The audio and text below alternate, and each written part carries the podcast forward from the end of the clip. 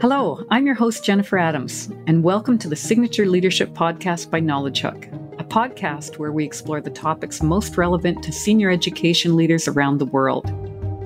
In today's episode, I'm joined by Niigaan Sinclair, an award-winning Indigenous writer, journalist, and academic.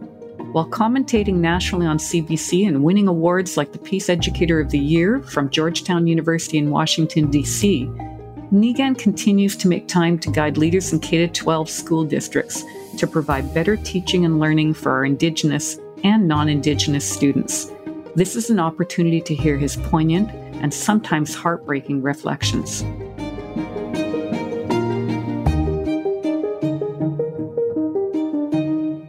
Hi there and welcome. Niigaan, I am so thrilled to have you here on the Knowledge Hook podcast. Thank you for joining us today. Bonjour. Thanks for having me.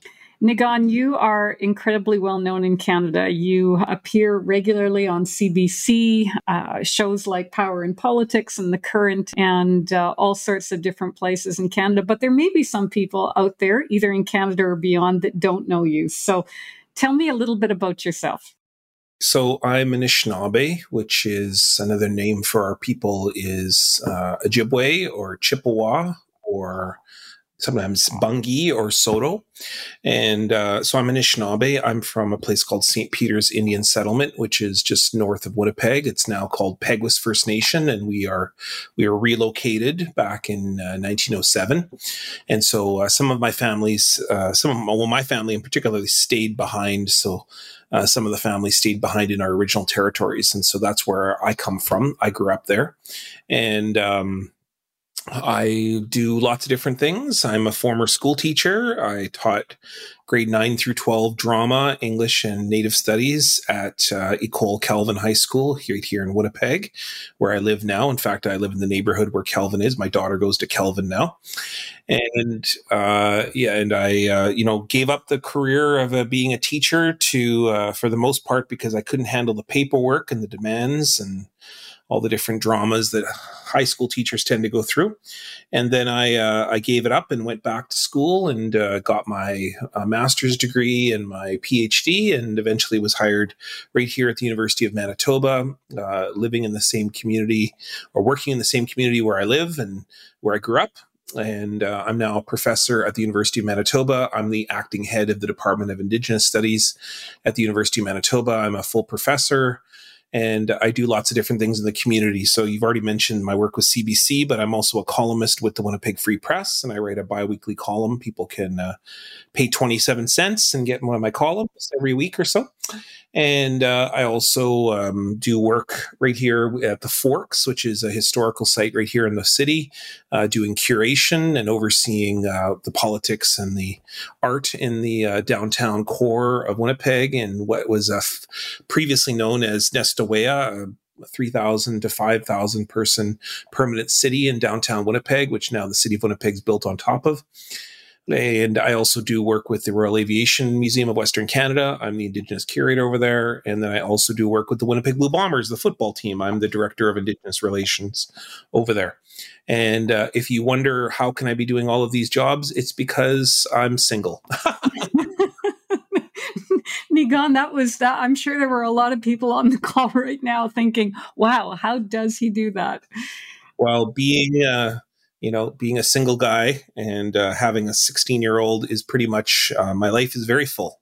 I certainly understand. I had a 16-year-old daughter at one time, and I know how full that is. Niigaan, an incredible story. And, the comment that you made about the incredible demands of teachers, I'm sure there's lots of teachers listening that are agreeing 100% with you. And although I'm sure your students really miss you, we're really happy that you moved on and did some other things, because, you have become one of the prominent Aboriginal thought leaders in Canada and are really helping to get the stories out there so that not just Indigenous communities get an opportunity to hear their voice reflected, but non-Indigenous, like myself, have an opportunity to learn from you. Well, miigwech, yeah. I work a lot in mainstream circles now. So You know, I grew up surrounded by Indigenous peoples. I still go to ceremonies 4 times a year, although it's been a little interrupted with the pandemic. And in fact, I'm going to ceremonies next week. But nowadays, I work in a lot of mainstream institutions. I work at the Winnipeg Free Press. I do a lot of TV shows on mainstream television with CBC. And then, of course, the fact that I work at a university, the University of Manitoba, is... you know, just in my intro classes, about 3/4 of the class are non-Indigenous people. So I spend a lot of time teaching and educating in that direction. It is so important, Niigaan, that work. And, you know, I think what we have learned as Canadians over the last couple of decades is how important it is for all of us to be hearing your voices. How did you find your voice? You know, you came from a First Nations community and, you know, moved into Winnipeg. Both my parents were born in Winnipeg and I grew up in Thunder Bay. So I certainly know the area. How did you come to be from that child that was, you know, on First Nations and then into the city and to a point where you found your voice? Well, they say once a Manitoban or Winnipegger, it never leaves you. So it's nice to hear that you're still identifying with your Winnipeg roots. You know, I grew up like everybody else. And, you know, I didn't really come from a First Nations community. I came from a removed one, a community in which we had been forcibly removed off the land in 1907. My father grew up in our territory, literally on our traditional homelands that we had been forced off by gunpoint, by the RCMP, by the government of Canada, by the government of Manitoba, the town of Selkirk. And our land was stolen and given to farmers that were then, you know, took over and plowed our homes, bulldozed our homes, got rid of our homes and got rid of all of our history in that area. All that's left is a church and a cemetery from our original community. But I grew up right there, you know, and I grew up in that history and I grew up surrounded by ethnic cleansing. You know, in any other country of the world, that would have been called ethnic cleansing, but in Manitoba, we call that progress. We're removing Indians off the land and setting them up to territories that are unsuitable to live and frequently flooded. And, you know, that's where Peguis First Nation is now. And so, you know, my family worked very, very hard for many, many, many years rebuilding their lives. My grandfather built their home on our traditional territory from scratch, literally from the nails and boards that he put together to make a 2-story house just by himself with, you know, other people that helped him. And my great-grandfather was a remarkable, remarkable carpenter. And so I grew up not aware of that history. I never learned about that history until I was in university. I was the inheritor of ethnic cleansing, but no one ever talked about that story. I had heard sort of whispers, people talking about the word Saint Peter's. And every year my family goes and has a picnic at the site of our former community. We literally go and reoccupy our home once a year. And we always do it on Canada Day. So it's fairly ironic that we go back. We reestablish ourselves in our home. But, you know, no one ever talked to me about why we did that or what was the history of our community who had been removed. And you know, it was only when I read books and I went to university that I studied and I realized that I was the inheritor of an incredible genocide and that my family were brilliant, strong, resilient people who succeeded in the worst obstacles possible to be kicked out of your home and start from scratch. And so it was when I began to realize that. And then on top of that, I also grew up in the time period of Oka and Elijah Harper in 1990. I was 14 years old when that happened. And so I got to see what it was like to be a First Nations person in Canada and have suddenly all of these people turn to me and say, why are you so angry all the time? These are just friends of mine and teachers that literally the day before treated me one way and then the next day treated me another upon seeing the work that you know, Indigenous peoples were bravely doing to fight against oppression and the forced theft of their territories. And, you know, the fact that Elijah Harper just refused to ratify the Constitution. And I didn't even know why he was doing it at the time. And it took me a long time to figure out why he was doing that and why was that so important? And so those two elements, you know, realizing that I came from ethnic cleansing, realizing that I was part of an incredible movement from my teens onwards.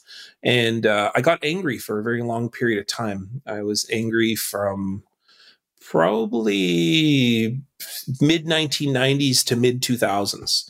and just really angry. And one of my only solaces was being a teacher.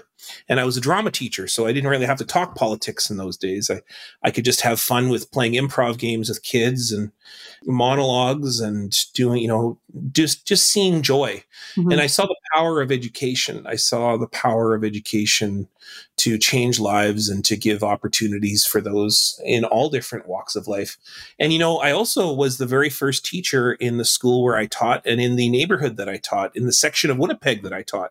I was the very first teacher in literally one quarter of Winnipeg, which is remarkable considering Winnipeg is the largest urban Indigenous community in the country. So that put me in a very interesting position of having to be the Indigenous face for a lot of young people. Mm-hmm. And that gave me an opportunity to see the power of speaking, the power of peace and education, and then most importantly, the power of ideas or reasoned dialogue.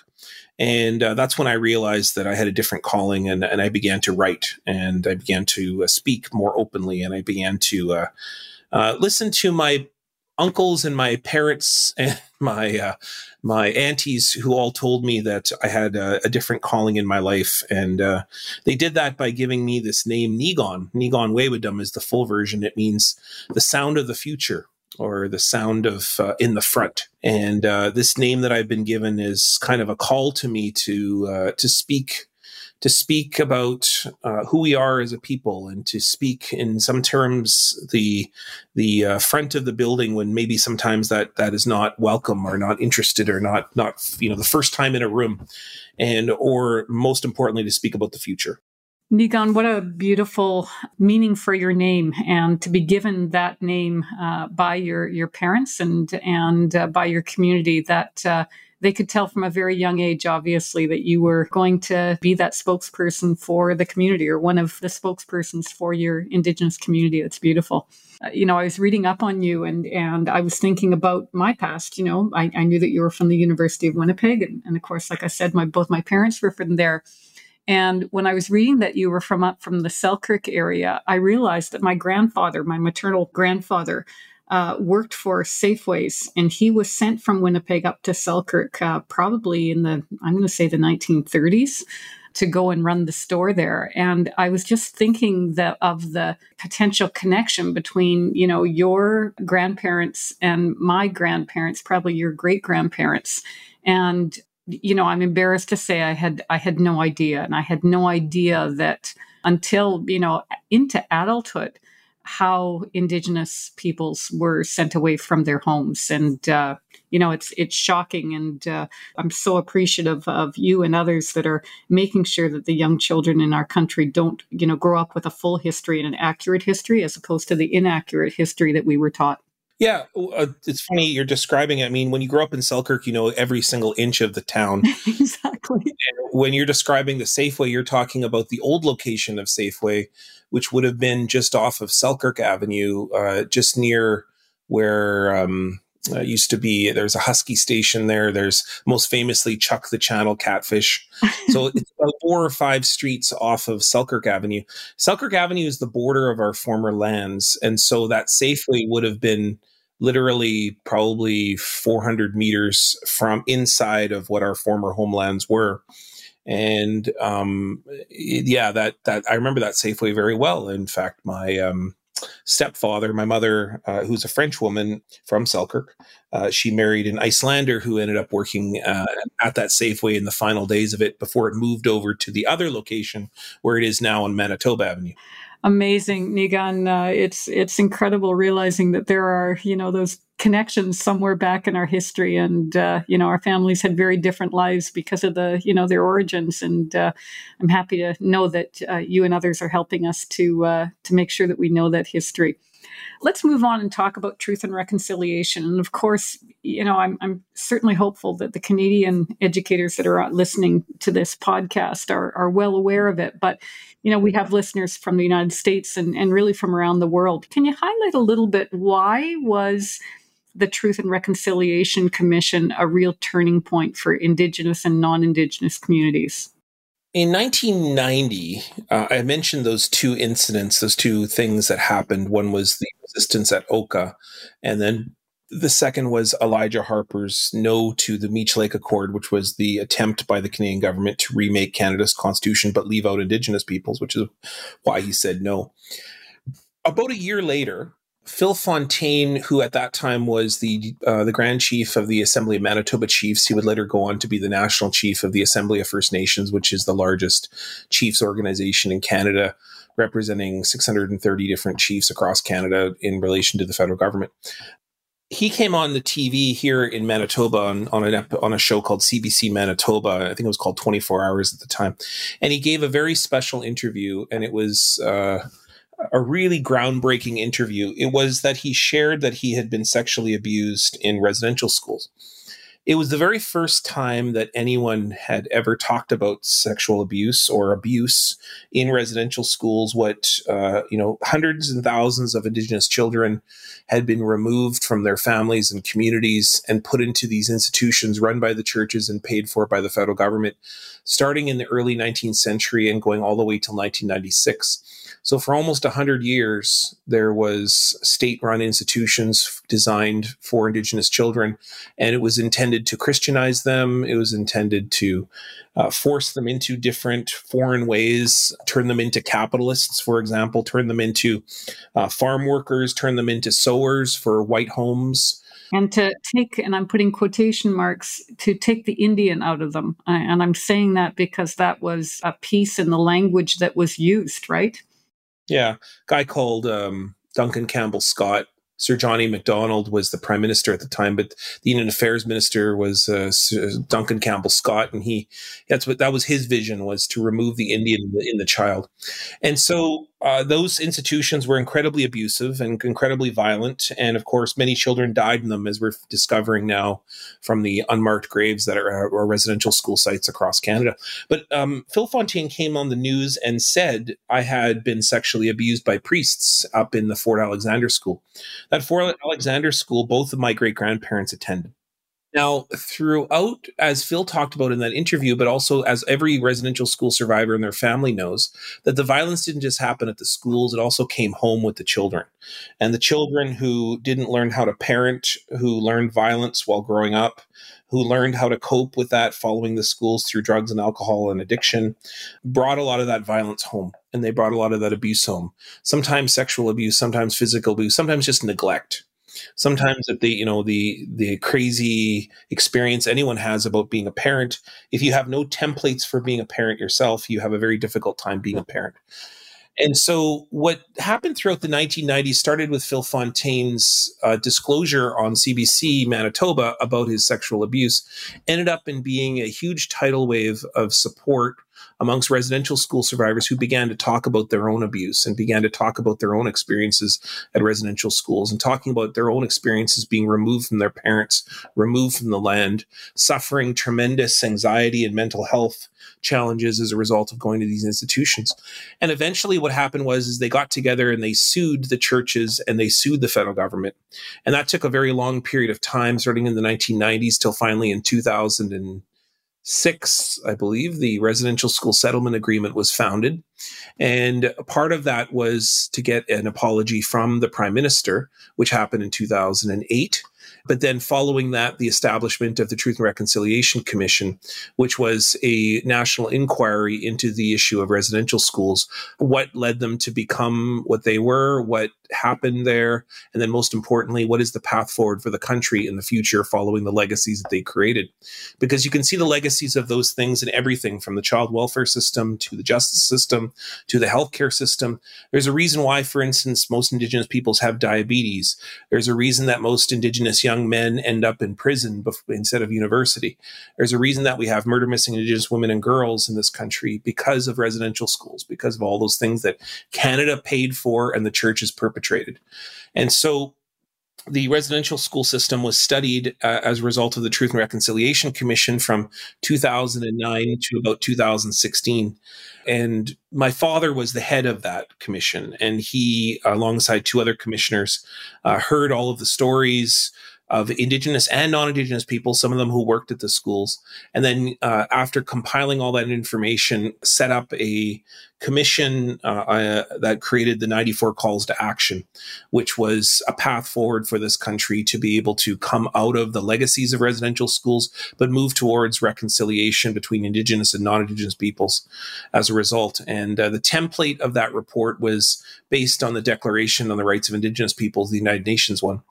And then, you know, some really radical suggestions like we should have Indigenous peoples have in charge of their own child welfare systems, having Indigenous court systems, having ways that Indigenous peoples can be involved with businesses in this country. Indigenous peoples can be involved in media, tons of different things, you know, even demanding a Pope's apology, which, as you can see, occurred as a result of the work of the Truth and Reconciliation Commission and will occur later this summer when the Pope visits this country. The Truth and Reconciliation Commission is the most important inquiry in this country's history, and it has led to other things like the Murder, Missing and Indigenous Women and Girls Inquiry and many of the other changes that we're seeing now implemented, for instance, the downloading of child welfare onto First Nations from the federal government, or the new Indigenous Languages Act, or the thousands and thousands of other issues and programs that, you know, everyday Canadians are taking upon in their lives, in their professional lives, in their personal lives, from the living room to the boardroom. The Truth and Reconciliation Commission is the most impactful commission in Canada's history. Niigaan, I can't agree with you more. And, you know, from the Indigenous perspective, you know, there were over 6,000 survivors that gave statements to that commission. And I'm sure that's just a small fraction because, of course, we know that many of the children never came back from residential schools, and all sorts of them wouldn't be in a place where they would, if they were still here, feel comfortable coming forward. But there were 6,000 statements. And I think from a non-Indigenous perspective, I think just the learnings that this had gone on, and it had gone on so long. This wasn't something that happened 50 years ago. This was something, residential schools were in place until 1996. And it is shocking. And, you know, I certainly can't speak as an Indigenous person, but I can speak as a mom. And I can't imagine having either of my children taken away from me when they were 5 years old. And, you know, I think just that learning really opened the eyes of non-Indigenous Canadians to really start to rethink, you know, who are we as a country?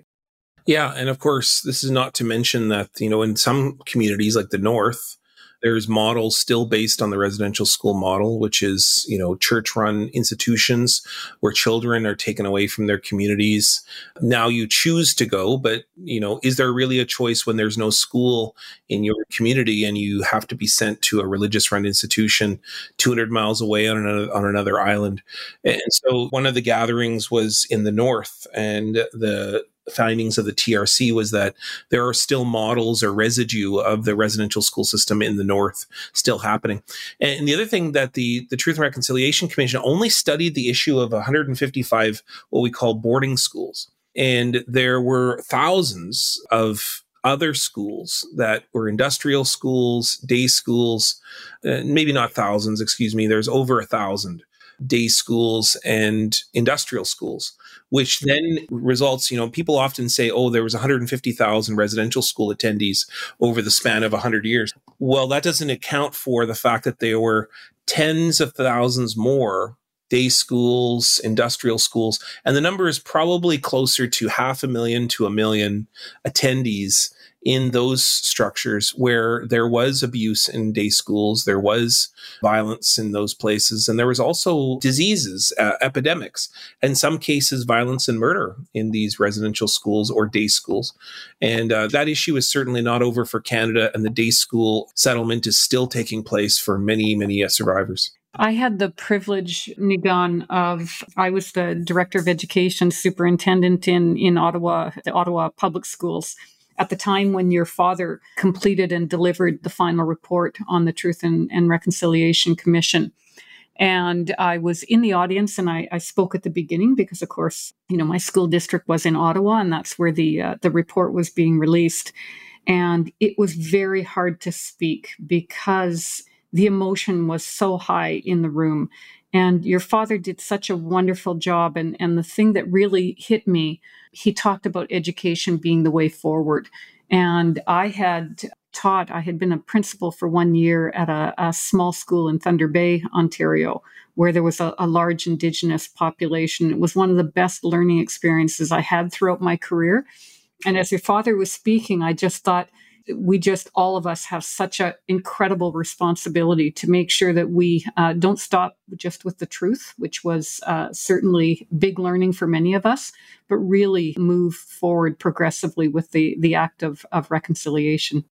Yeah, I mean, it's evident in the 94 calls to action that there's, 42 in the first section, which is called Legacy, those institutions that have been created from the violent relationships between Indigenous and non-Indigenous peoples. But I mean, there are 52 more calls and many different more sections in the section called Reconciliation. My father says that the path to truth is hard, but the path to reconciliation will be much harder because it will involve us creating things we've never created before.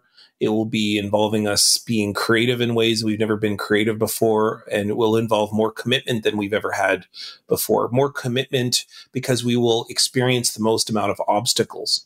And if you want to see what those look like, look to the ways in which some Canadians still deny the violence that happened in the schools and say things like, "Show me children's bodies," and which is macabre and you would never say to any other human being unless they were Indigenous. Or look at the ways government members are still refusing to take care of boil water advisories. You can find hundreds of billions of dollars on a weekend if there's a pandemic, but apparently you can't find several billion dollars to fix a boil water advisory because it's just the Indians, right? Or just look at the fact that we still don't have Indigenous peoples in Parliament making decisions alongside Canadians. We have Indigenous peoples who are part of Canadian political parties, but they don't represent Indigenous peoples. And so as a result, Indigenous peoples are never at the discussion tables or decision tables until well after decisions are made, well after pipelines and other projects are planned, and well after the fact, so that they're posited as the problem all the time. They're posited as sort of obstacle to Canada's future, where simply Indigenous peoples want to be involved in the decision-making of the country and should be, because we are the founders, we are the original peoples, and we have a legal obligation to Canada just as it has a legal obligation to us. Well, we have a lot of work to do, and thankfully there's people that are willing to help us make sure that we get to the right place and that we do that together.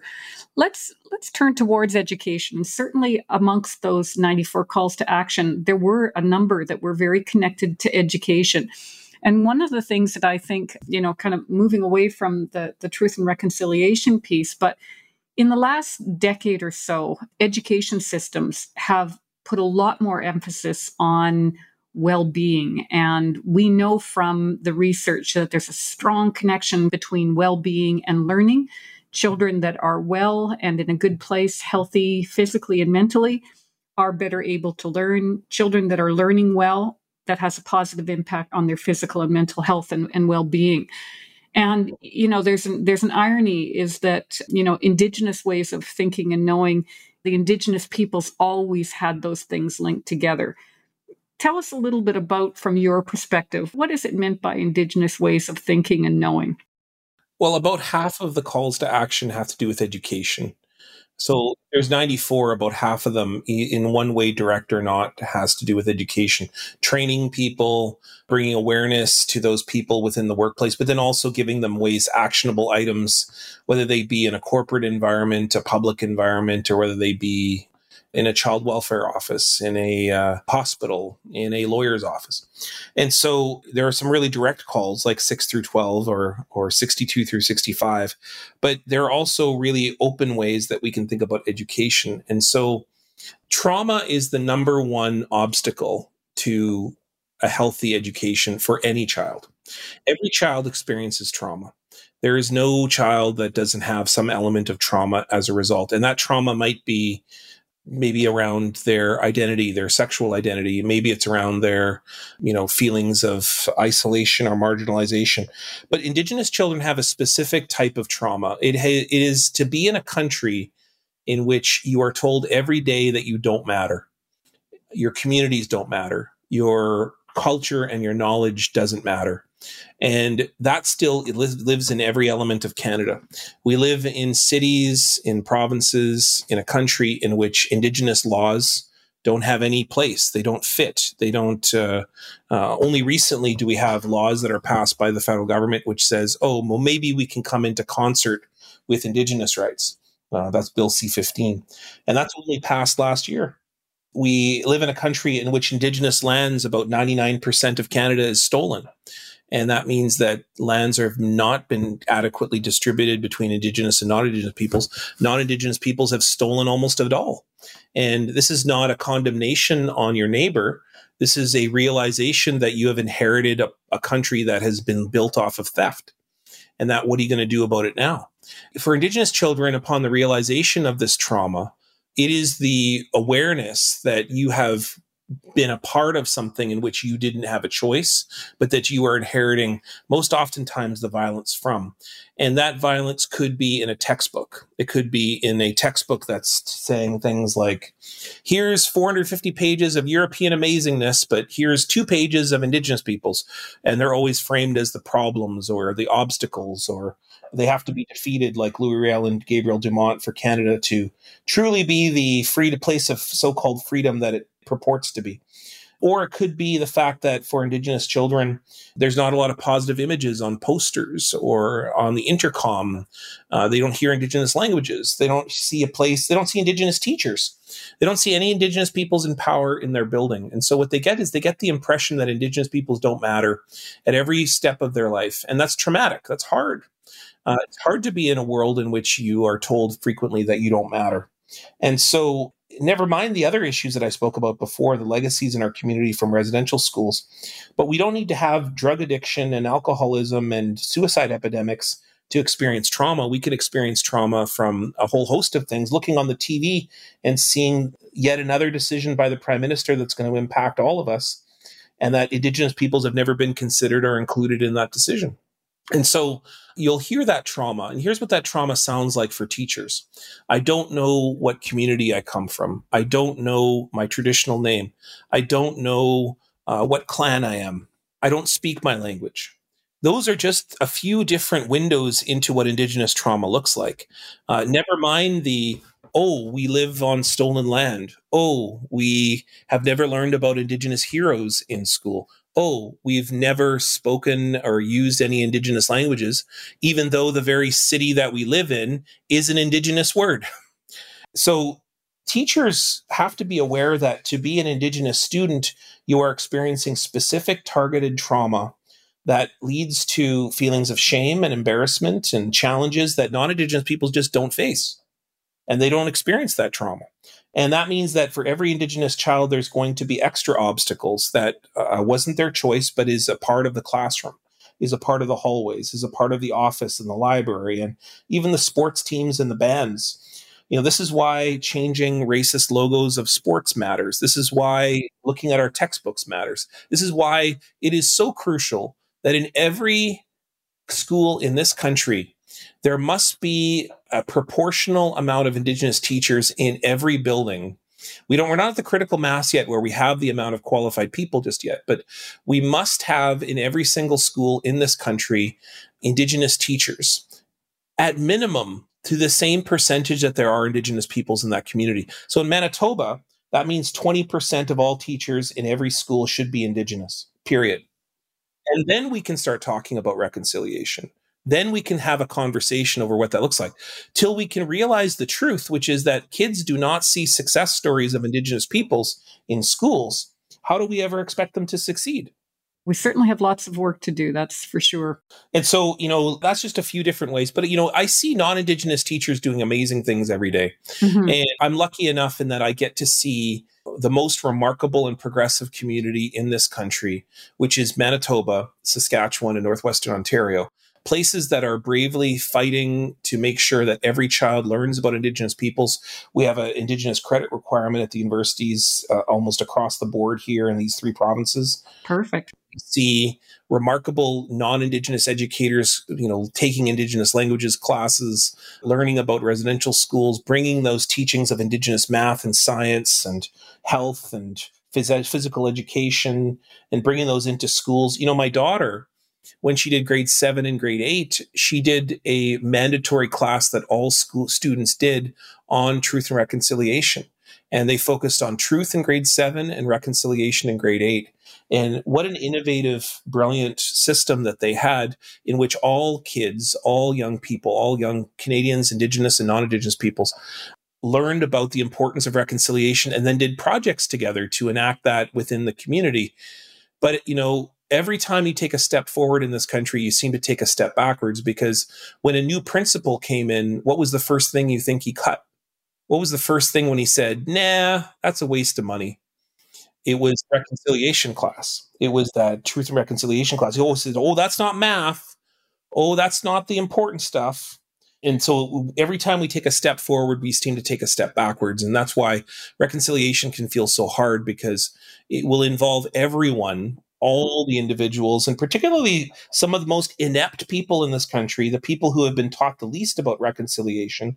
Unfortunately, those are some of the people in the power positions, because you can still get to a point of power in this place, in this country, and be completely ignorant and be embodying those same principles that Canada has lived in the past of Indigenous marginalization and forgetting about, or just, you know, ignoring Indigenous rights. You can still get to a power position in this country. And as a result, we have to wait for this country to catch up or grow up and train every single Indigenous person and non-Indigenous person how to work together in a meaningful way. We're a far ways off from that, but hopefully we're taking a step forward every day, you know, from podcasts like this, or from, you know, everyday work in universities and newspapers and so on. For sure, Niigaan, and your dad was absolutely right. Education will be the way forward. And, you know, I'm sorry your daughter's program was canceled, but you know, I've seen lots of evidence in school districts of those kinds of things where, you know, in the district that I was in, for example, we determined that in grade 11, the entire grade 11 English course would all be based on Indigenous writers, Aboriginal writers. And that was a decade ago. It was a bold move at the time, but it was the right move. And it meant that, you know, instead of it being, there was always a Native literature, a Native studies course, but, you know, a very tiny percentage of children took that. And we knew that we had to do better. And it came out in part from the, you know, the recommendations of the Truth and Reconciliation Commission. So, you know, those calls to action, I think they are being listened to. We've got a long way to go, but it's comforting to know that at least there's some things that are starting to happen. We're seeing some evidence of that. Yeah. I mean, English and social studies tends to be a place that schools start. I think those are really problematic places for Indigenous knowledge to exist, because they don't tend to exist very well in those locations. The way social studies looks at Indigenous peoples is most oftentimes a problem and some sort of problem to be solved. Or in English classes, we focus specifically on conflict and trauma. And it's not that those aren't good places. I'm an English teacher. I have a PhD in English. So certainly I think that there's a value in studying literature. But the real place where Indigenous knowledge resides is in science and math, because science and math is how we live as people. It is how we feed ourselves. It is how we enact our lives. It's how we do ceremonies, through science and math.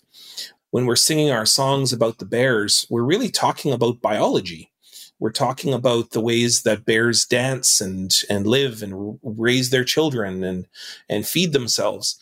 And all of that is lives within our ceremonies and our songs. So I always say that Indigenous science and math are what we are. You can never teach what we are not when you're teaching Indigenous science and math.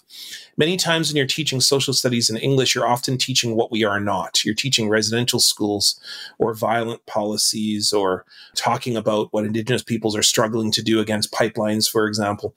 Like, those are important stories, but they don't have the generative method that science or math, or, you know, even health or physical education. I actually think Indigenous knowledge really resides well in those other subjects, much more so than social studies and English. It's interesting what you say, Niigaan. When I was doing a little bit of research before doing this podcast, I looked up on, because I was, you know, Indigenous ways of thinking, Indigenous ways of knowing. And I found the First Peoples Principles of Learning, which was established by the First Nations Education Steering Committee and the British Columbia Ministry of Education. And, you know, I'll read out a couple of the statements. First of all, it talks about learning supporting the well-being of self, the family, the community, the land, the spirits, and the ancestors. And you can see the Indigenous piece there, which, you know, we would, in non-Indigenous, I think we would talk about self and family and community, but the land, probably not. The spirits, probably not. Ancestors, probably not. You know, you can just see the influence. And, you know, when we think of what we've experienced with, you know, our relationship with the environment, Indigenous peoples have the looking after the land as a founding principle. That's just a starting point. And it's interesting that non-Indigenous peoples are coming back to that. You were doing that far ahead of us and at the very basis of the way that you think and know. Well, it's because the land and the water are not separate to us. We are the land. We are the water.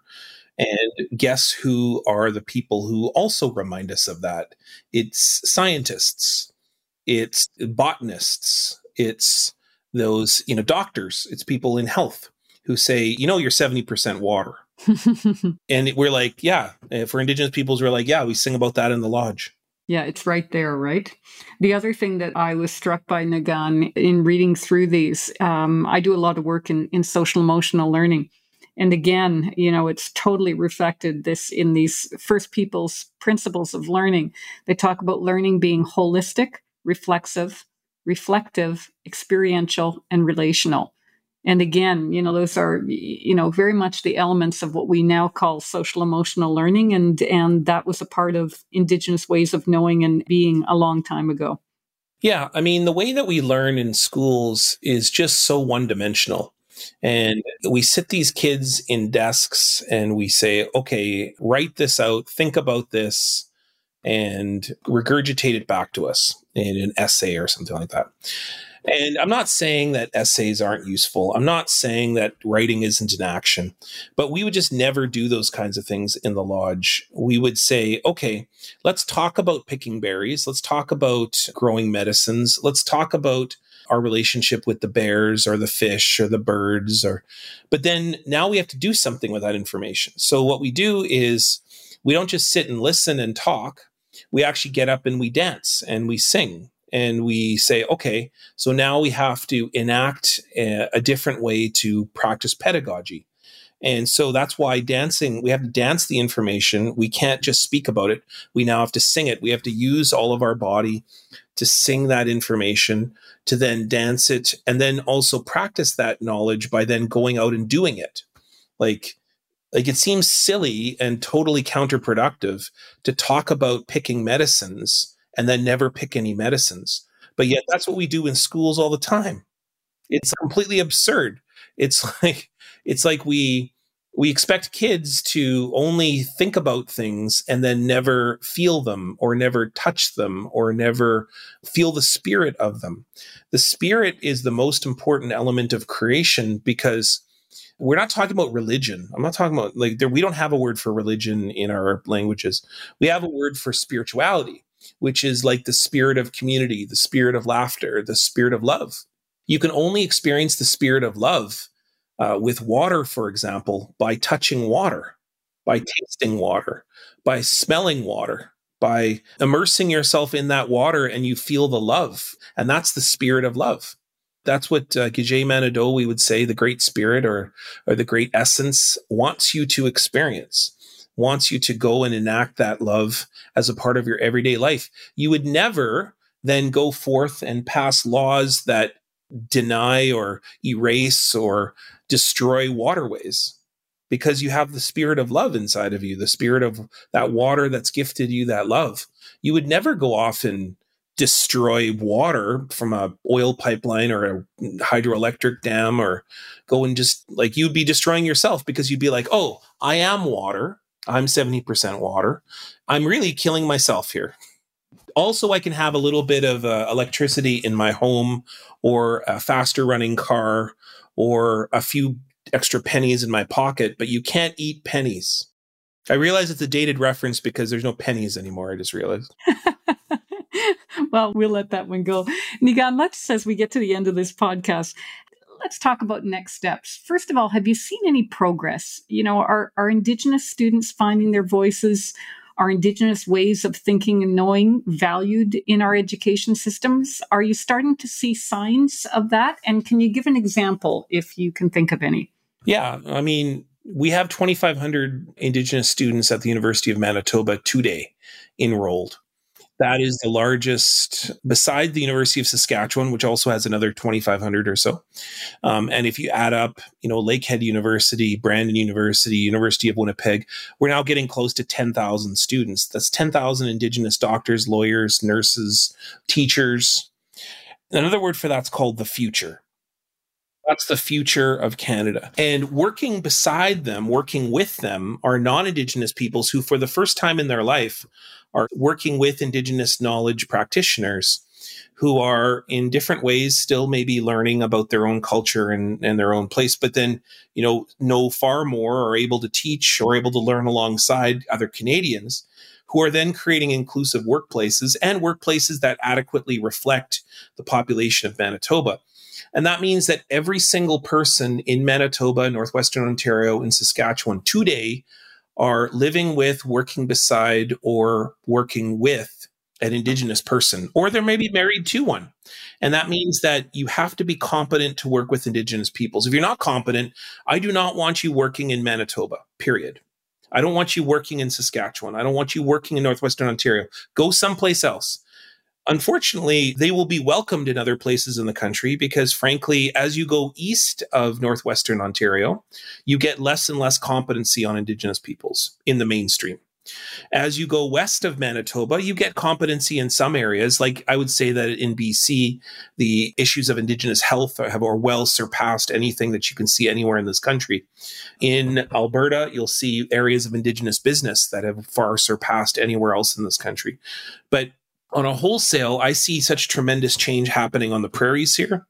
I see it happening every day. I see community-run organizations that are involving Indigenous and non-Indigenous peoples, fighting radically for Indigenous rights, recognizing that most of the water here in Winnipeg. I was at an event this morning in a Rotary Club, and the mayor of Winnipeg got up and he talked about Shoal Lake 40, the fact that in Shoal Lake First Nation provides Winnipeg with all of its water. And this was a mayor talking about this. And this is a mayor who is Métis, who is working very hard to bring education to everyday Winnipeggers from a very mainstream office, from a mayor's office. So I see progress happening all the time. That's what I'm trying to tell you. And I see it in my workplace at the University of Manitoba. I see it in all the different places that I work. The fact that I have been hired or contracted by all these different organizations tells you that they are committed to the calls to action. They want to evoke change, and they're willing to put resources behind it. And unfortunately, I don't see that in some of the major mainstream urban centers of this country. I do not see that in Toronto. I do not see that in Montreal. I don't see that very much in Ottawa. I don't see that very much in Vancouver.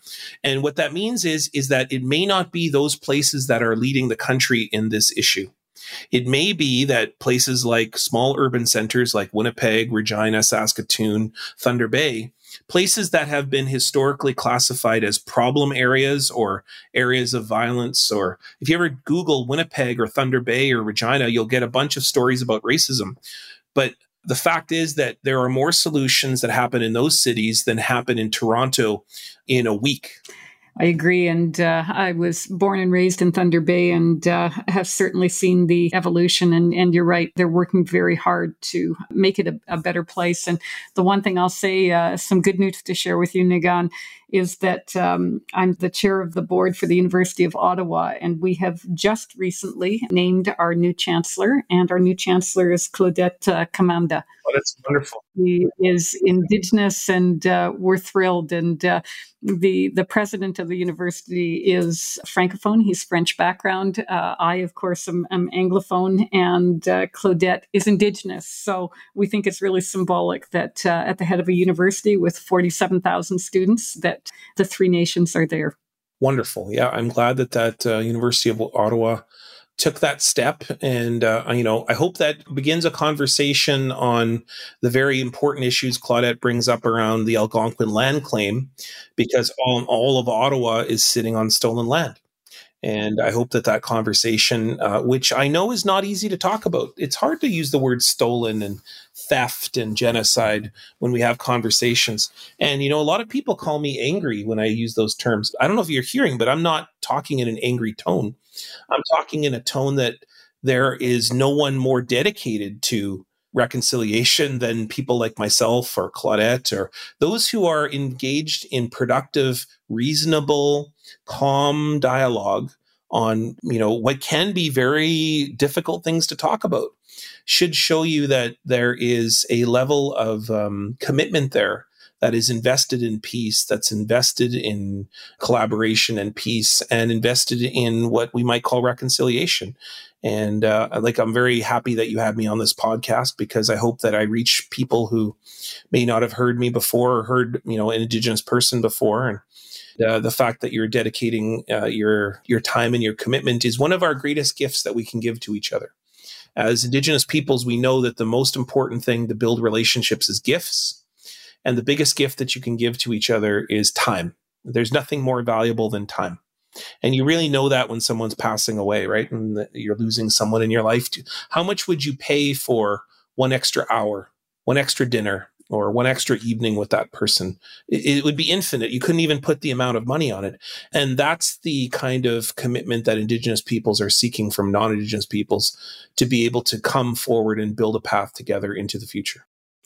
Niigaan, I want to, on behalf of the listeners, thank you so much. I have learned incredibly from this time together, and I know the listeners will be feeling the same thing. And a great way to end the episode. We are going to come together and do this work together and make Canada a better place for our students and our children.